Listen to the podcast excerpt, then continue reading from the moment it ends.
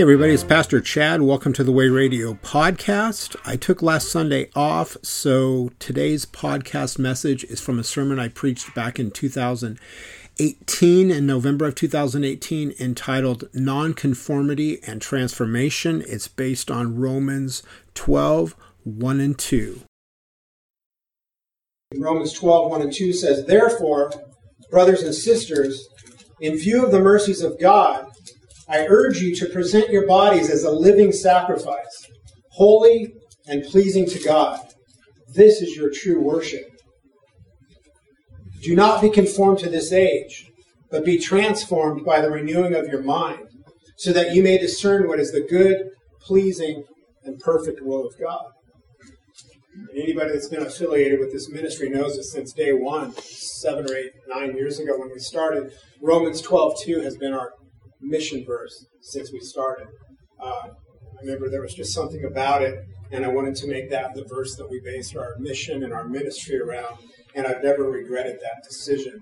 So I'm excited to go into it again today. So if we begin and we look at verse 1, the first thing we're going to see is, as we look at Romans 12, 1 and 2, is that these are some of the most neglected portions of Scripture by the contemporary church. And we're going to hit three main points today what it is to understand nonconformity to this world, what it is to be transformed in Jesus Christ, and the fact that we, true believers, the church, are set apart from the world. Something else that quite often is forgotten. But to preface, before we go into Romans 12, 1 and 2, just a little bit of background. Before this chapter, Paul had laid out the gospel message in a profound and beautiful way in chapters 1 through 11. And I, have you guys, if you guys have heard me before, I have said I would recommend, if you're a Christian, reading the book of Romans a lot. It's just one of those books that's so deep and so profound and such a blessing that you just, should just always be in the habit of reading the book of Romans, regardless of what else we're studying in our Bible studies. But in, in chapters 1 through 11, Paul teaches powerfully on the doctrines of the Christian faith the depravity of man, the doctrine of election, limited atonement, salvation by grace, by grace alone through faith alone, the awesome sovereignty of God. And he goes into other doctrines. And then he closes in verses 33 through 36 in chapter 11. And I love this portion of scripture because you can tell as Paul's writing chapters 1 through 11, and obviously those chapters weren't there when he wrote he was just writing, but he was so caught up in the majesty and the mystery and the beauty and the perfection of God's plan of salvation that in verses uh, Romans 11, 33 through 36, he says, Oh, the depth of the riches, both of the wisdom and of the knowledge of God. How unsearchable his judgments and how untraceable his ways. For who has known the mind of the Lord? Or who has been his counselor? And who has ever given to God that he should be repaid? For from him and through him and to him are all things. To him be the glory forever. Amen.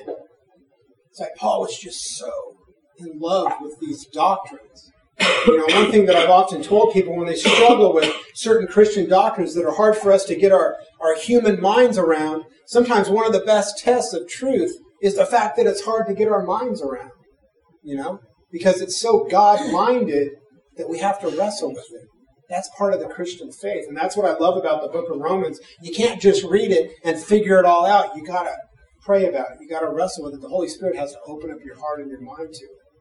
So as we look at Romans 12, verse 1, therefore, brothers and sisters, in view of the mercies of God, I urge you to present your bodies as a living sacrifice, holy and pleasing to God. This is your true worship.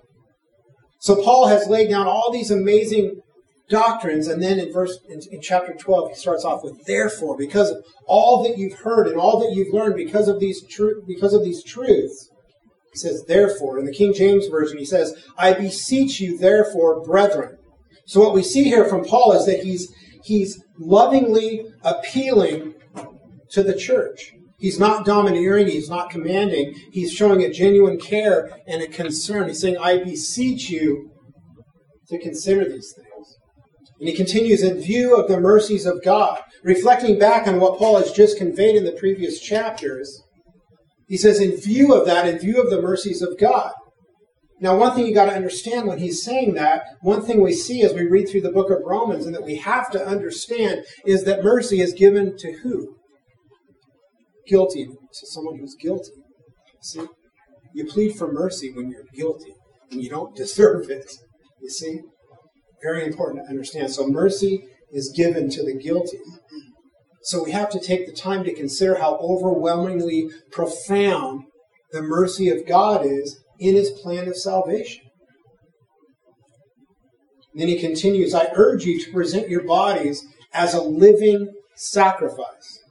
A living sacrifice. This was a pretty huge statement to tell the Jewish people because they had constantly what? Sacrificed animals, dead on the altar. But now he's saying things have changed and our sacrifice is to be living, the constant living sacrifice of ourselves, all of who we are. So we must consider and make our lives a living sacrifice for the Lord. Charles Spurgeon on this verse says, We are to present our bodies to God, not our souls alone, to make real practical work of it. So what Paul's starting to do here in chapter 12 is he's saying if you grasp these truths, if you have the ears to hear, if you have the eyes to see that Jesus talked about during his ministry, and you're one of his sheep,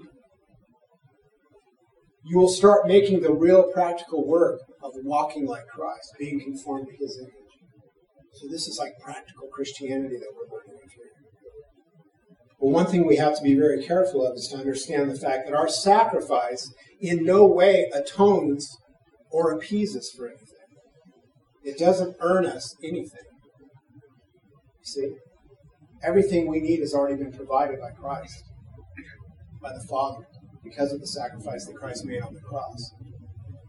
So our sacrifices in no way atone or appease. Rather, our sacrifices acknowledge and bring honor to God because of what He's done for us. It's Christ living in us by grace through faith, making us a living sacrifice. It's not our own power that brings this about. Romans 6, 12 through 4 says, Therefore, do not let sin reign in your mortal body, so that you obey its desires. And do not offer any parts of it to sin as weapons for unrighteousness. But as those who are alive from the dead, offer yourselves to God and all the parts of yourselves to God as weapons for righteousness. For sin will not rule over you because you are not under the law, but under grace. It's grace working in us, rivers of living water pouring forth from us. And Paul continues, holy and pleasing to God. This is your true worship. Holy and pleasing to God. If we are true believers, if we are in Christ, if we're regenerated and born again, we are truly set apart for God and His holy uses the soul or the heart that's being that's being holy by the righteousness of Jesus Christ shines through and conveys holiness to the body into works generated by grace. Ephesians 2, 8 through 10 says, For you are saved by grace through faith, and this is not from yourselves, it is God's gift, not from works, so that no one can boast. For we are his workmanship, created in Christ Jesus for good works, which God prepared ahead of time for us to do. Isn't that an interesting closing sentence there, which God prepared ahead of time for us to do. Our works are already established in Christ before we even existed. And they're pleasing to God because of reconciliation through Jesus Christ. Colossians 1 21 through 22 says, Once you were alienated and hostile in your minds, expressed in your evil actions. But now he has reconciled you by his physical body through his death to present you holy, faultless, and blameless before him. So just picture that once you were alienated and hostile in your minds, expressed in your evil actions. So until you're regenerated, born again in Jesus Christ, regardless of how good you appear to the world, everything you do is to some degree in rebellion against God and evil. The only good that can ever be done is by God's grace through Jesus Christ. Let's look at chapter or verse 2, Romans 12, 2. Do not be conformed to this age. You guys always hear me quote Romans 12, 2 from the, the ESV. Do not be conformed to this world, but be transformed by the renewing of your minds. By testing, you may discern what is the will of God, what is good and acceptable and perfect. But I really like this version here that we get from the CSB, the Christian Standard Bible, where he says, Do not be conformed to this age. Because that's another way we have to look at it this age that we are in right now. Do not be conformed to this age, but be transformed by the renewing of your mind so that you may discern what is the good, pleasing, and perfect will of God. the contemporary church, the modern church, has conformed to the world to such a degree that many Christians are completely ignorant of the gospel, void of faith, and unaware that Christians are commanded to be living sacrifices to God in the world, but not of the world. Can you imagine how many false teachings would just be obliterated if more people understood this? You see? That Christianity is not an ATM machine. You see? It's the opposite. We're supposed to live sacrificially. It's one of those Christian paradoxes. When we live sacrificially, what happens? We get more than we could have ever wanted. You see? It all. John 17, 14 through 17, Jesus teaches us, I have given them your word.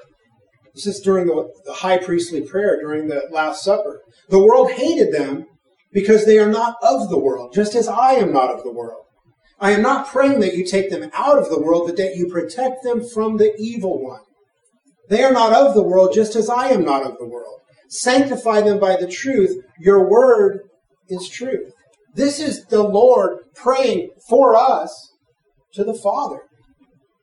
Then he brings it home even more powerfully in 1720 of the book of John. He says, I pray not only for these, the apostles sitting right there with him at dinner, he says, but also for those who believe in me through their word. How cool is that? That's us. You see? He's speaking right to the church there. Those who will believe in me through their word. So he's telling us, if you are in me, you cannot be in the world. You see? Christians cannot be fence sitters. We have to be totally in Christ, or we have to be totally in the world. The two just don't mix. See? Regarding transformation, I just want you guys to consider an example that we get in the transformation of the apostles, the example that they set for us. If you just consider the 12 apostles that walked with Christ, well, let's say 11, let's take Judas out of it. Let's say the, the 11 apostles that didn't uh, forsake him. Well, they did, but they came back. Just consider, they were all called, they left all, and they followed him. Saw those guys fishing on the beach, and he said, Come and follow me. They left their boats and followed him. They simply just, just started following Christ. And then they spent three amazing years with him in this ministry. They listened to him preach the Sermon on the Mount, where he taught things that were just mind blowing. They were so profound and they were so contrary to everything the world teaches and everything they had ever heard that it took the Holy Spirit just to, just to open it up a little bit to them. You see? They saw him raise Lazarus from the dead. They saw him heal so many people. They saw multitudes gather around him. And then in the middle of the book of John, those multitudes leave. When? When he preaches the gospel. All of a sudden, we start seeing the reaction of the world, and the people start coming back again.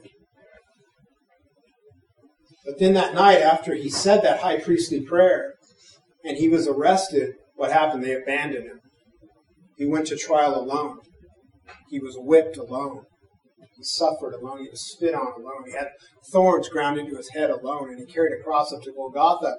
And he hung on the cross alone, atoning not just for those 11 guys, but for so many that were hanging them on the cross, hanging him on the cross. He did all that alone. But we see the transformation and the power of his resurrection. Because after his resurrection and his ascension, what happened? They followed him through persecution, tribulation, and even to their deaths. You see? Talk about a transformation. When they witnessed so much firsthand, abandon him, and then something happens that's so profound that now they'll follow him to his death, to their death if they have to. And we've seen Christians do that since that day, faithfully. So they forsook the world and they sacrificed themselves in order to follow Jesus Christ.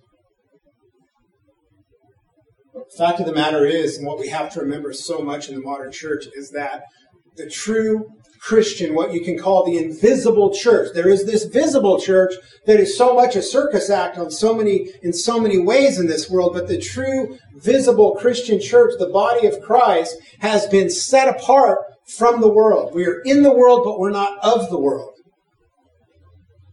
So you have to ask yourself the question, why do so many Christians and churches strive to conform to the world while taking the, the Lord's name in vain? You ever consider that? You know? When you're a kid, you're raised in a Christian church, you hear that commandment, thou shalt not take the Lord's name in vain. Well, that means I shouldn't cuss with God's name in it. Well, that's sort of it. It's so much deeper than that. And when you really study what that means, truly, it's horrifying how common rebellion against that commandment is. Exodus 20, verse 7 says, You shall not take the name of the Lord your God in vain, for the Lord will not hold him guiltless who takes his name in vain. In the Hebrew, the word is shav, which means falsely, deceptively, lying, vain, vanity. So do not take the Lord's name falsely. Don't take it in a deceptive manner. Don't take it and then use it to lie. Don't take it vain in, in vanity. You see? If you're going to take his name, realize how profound that is and what that is to wear the name of Jesus Christ. You see? That's heavy. If you're going to say you're a Christian, you have just set yourself up for a standard that you have no ability to carry through with. None. It's all of Him. See? But we better be sure that we don't take His name in vain. Wow, because we will not hold Him guiltless who takes His name in vain. See? There often seems to be such a concern. This is interesting. I just came up, thought of this this morning. The Lord brought this to me, I guess. There often to be, there often seems to be such a concern for what Christians listen to, what music Christians listen to, what TV shows they watch, what movies they go to, yet little or no concern that so many so-called Christians and Christian churches are more influenced and led by the spirit of this world and its philosophies and false beliefs than by the Holy Spirit and the gospel of Jesus Christ. You ever think about that?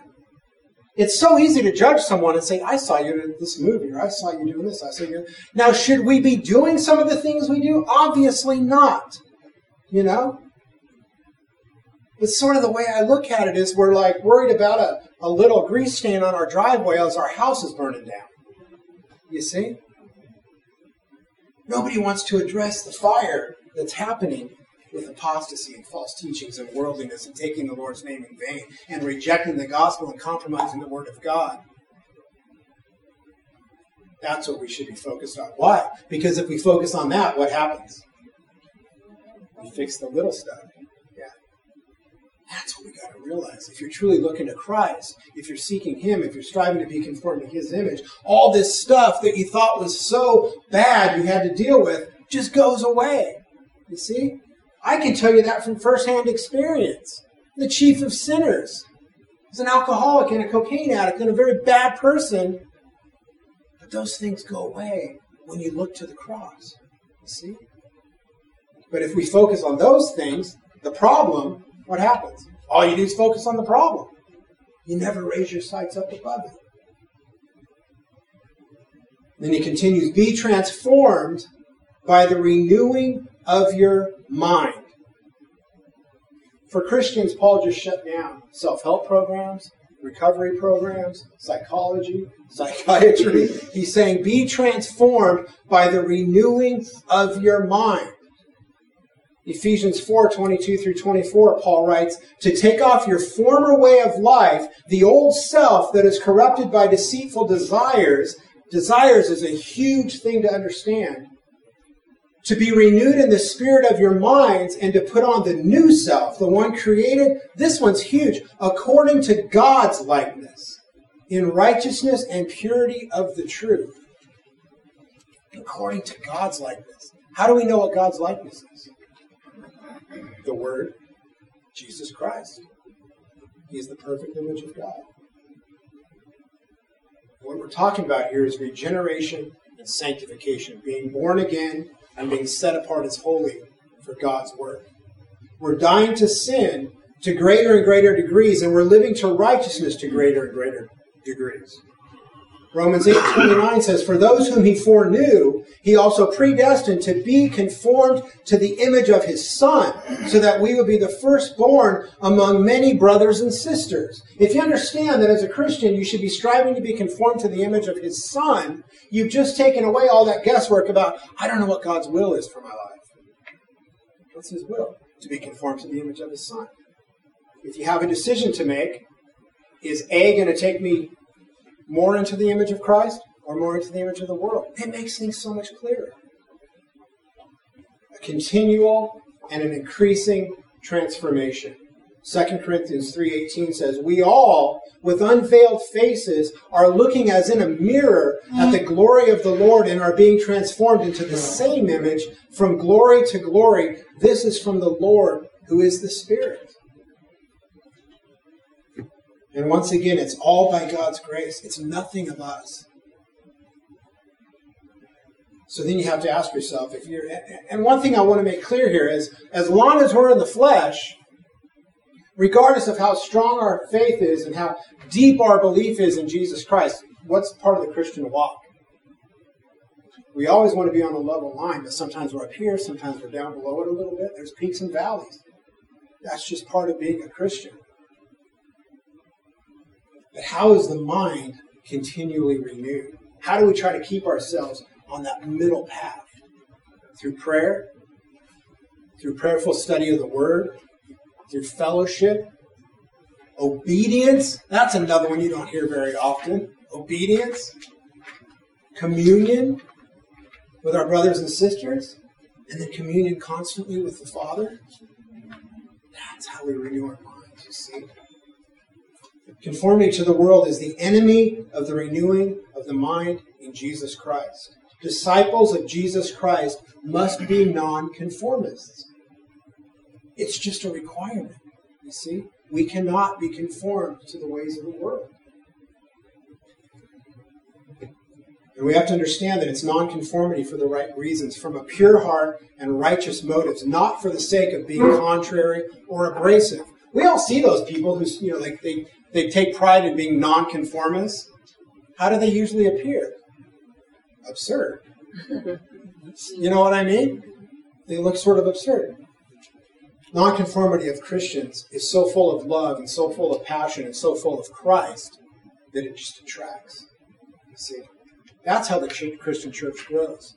It shines so brightly that those who have ears to hear and eyes to see are just drawn to it. John 7 18 says, The one who speaks on his own seeks his own glory, but he who seeks the glory of the one who sent him is true, and there is no unrighteousness in him. That's a question we should always ask ourselves throughout our Christian walk. Is what I am doing bringing glory to the Lord? If I do this, will it bring glory to the Lord? Again, that's one of those Christian things that just takes so much guesswork out of our life. Does it bring glory to the Lord? And then Paul continues, so that you may discern what is the good, pleasing, and perfect will of God. So that you may discern. I cannot express how important discernment is in the age in which we live. I would say, as a pastor, I probably spend 75 to 80% of my time when I'm talking to somebody, whether they call me for advice or counseling, or they've got issues with a family member or a friend, it comes down to a discernment issue. Because there is so much false teaching, there is such a neglect of the gospel. Christians are so are, are starving for the pure word of doctrine that they're just led astray right and left. You see? I spent last uh, Wednesday in our online Bible study. There's a lady whose son has been totally drawn away into these 12 step programs, and that's led into other things. And she can't figure out how to get through to him because he has no discernment. It all feels so good. You see? Discernment is huge right now. The King James Version uses the word prove to demonstrate what is the will of God, what is good and acceptable and perfect. 1 John 4 1 says, Dear friends, do not believe every spirit, but test the spirits to see if they are from God, because many false prophets have gone out into the world. 1 Thessalonians 5 21 and 22 says, But test all things, hold on to what is good, and stay away from every kind of evil. So, what, is, what are we being told there? Test the spirits. We're being told to judge. See? I can guarantee you, any Christian in this room that is engaged in any kind of apologetics or has tried to reach someone that's in a false teaching has been accused of being judgmental. Am I wrong? Yep. So you shouldn't be judging. The Bible tells us not to judge. Actually, the Bible tells us to judge with discernment when it comes with these, with these things. It's very important. So you got to ask yourself: Are you testing the spirits? Do you know how to test the spirits? Are you judging biblically? Obviously, if somebody comes through the door and I'm judging them because of what they ate or what they drank or what they did, that's not what I'm talking about. Are we testing the spirits? Consider the Bereans. Paul writes in Acts, or Luke writes in Acts 17, 10 through 11. As soon as it was night, the brothers and sisters sent Paul and Silas away to Berea. Upon arrival, they went into the synagogue of the Jews. The people here were of more noble character than those in Thessalonica, since they received the word with eagerness and examined the scriptures daily to see if these things were so. So, what does that tell us? it tells us that if I say something standing up here and a little discernment flag goes off in your heart, what do you do? You go test it. You see? And if it can't be proven with Scripture and I'm wrong, what do you do? Bring it to my attention. There's nothing wrong with that. You see? You test the spirits. Because what happens if we don't? We just believe anything. See? I mean, one common thing I see with all these false teachers nowadays, when you watch them preach, what do they not have? A Bible. You see? Why? This is going to prove them wrong. You can't have that because it's the rule book that they're going against. You have to use God's word, examine the scriptures daily to see if these things are so. It's exegesis, not eisegesis. What does the word say, not what do I want the word to say? Such an important thing to tell yourself and to pray about every time you open your Bible. Lord, what do you want to show me from your word? Not, Lord, this is what I think I need to find out. Can I, can I, you know, twist scripture enough to justify it? See? What does the word say? Acts 16, 15 says, And after she was baptized, this is another picture of how we are to judge after, and after she was baptized, and her household as well, she urged us, saying, If you have judged me to be faithful to the Lord, come to my house and stay. And she prevailed upon us. This is Lydia. She was a woman probably of means. She was a dealer in purple, which was a good business back then. And the previous verses says that as they preached the gospel, her heart was open to it and she responded.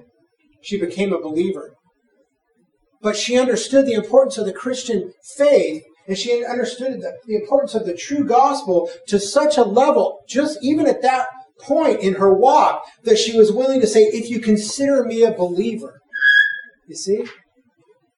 Folks, we're in a church, and I've shared this with you guys before. You've heard me say it if you've been in the church for a while. Over the last eight to ten years, as I have met with other pastors and Christian leaders, the question has come up if you take every so called Christian church in America, how many of those people sitting in those churches do you think are actually saved? And everyone agrees it's probably 5 to 10, maybe 15%. That's how far it's going. So what that tells us is when you're out on the street, you know, say you've got a shirt with a Bible verse on it or something, and somebody comes up and goes, Oh, I'm a Christian. There's a 75 to 85, 90% chance that they have no idea what they're talking about. Now, does that mean that we walk around like snobs and we're self-righteous and we're saying, no, I don't think you're a Christian? No. But automatically we should pray that they truly are a believer. That the Lord will show us that they're a true believer. But isn't it sad that we can't just take it for granted? You see? We have to be very careful. So she says, If you have judged me to be faithful to the Lord, come to my house and stay. And she prevailed upon us. Acts 16, 15 in the CSB, I also like. It says, After she and her household were baptized, she urged us, If you consider me a believer in the Lord, come and stay at my house. And she persuaded us. Why is that important? Because the church is set aside. You see, the church is set aside for the world. So you can't just take the Lord's name in vain. Say, oh yeah, I'm a Christian.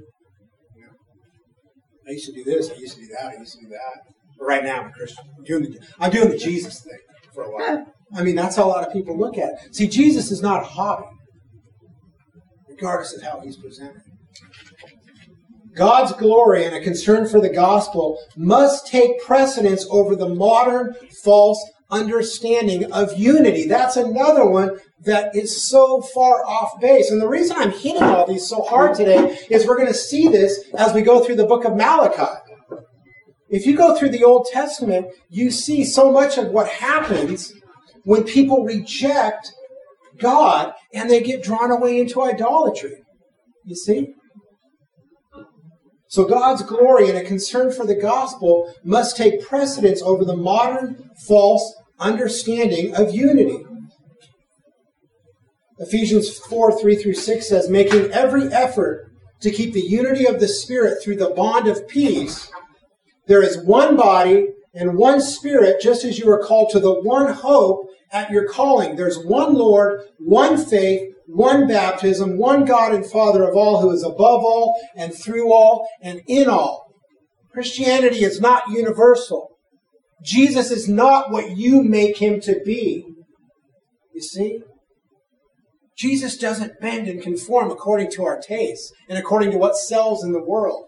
Scripture tells us Jesus Christ is same yesterday, today, and forever. The world changes. We try to change the way he's presented. We try to change the way Christianity is put out but it never changes. You see? Philippians 1:27, just one thing. As citizens of heaven, not the earth, live your life worthy of the gospel of Christ. Then whether I come and see you or I'm absent, I will hear about you that you are standing firm in one spirit, in one accord, contending together for the faith of the gospel. And the only way we can have that unity is if we understand that the will of God is manifested and revealed to us through His Word, not by the inventions of man, not by concepts, not by theory. Matthew 4 4 says, He answered, It is written, man must not live on bread alone, but on every word that comes from the mouth of God.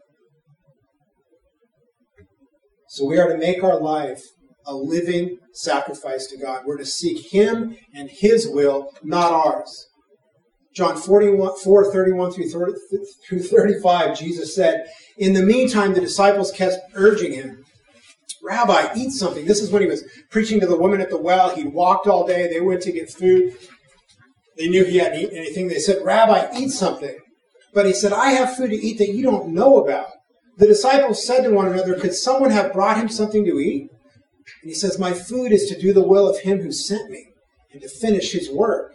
And Jesus told them, Don't you say there are still four months and then the harvest comes? Listen to what I'm telling you. Open your eyes and look at the fields because they are ready for harvest. Jesus was saying, As long as I'm doing the Father's will, I am fed. You see? Food is to do the Father's will. So I hope what we get out of this today is that we are to not be conformed to this world. We're to be transformed. We're to be renewed. We're to stand apart and engage in the harvest that Jesus tells us to enter into. 1 John 2, 15 through 17 is what I'll close with. Do not love the world or the things in the world. If anyone loves the world, the love of the Father is not in him. For everything in the world, the lust of the flesh, the lust of the eyes, and the pride in one's possessions is not from the Father.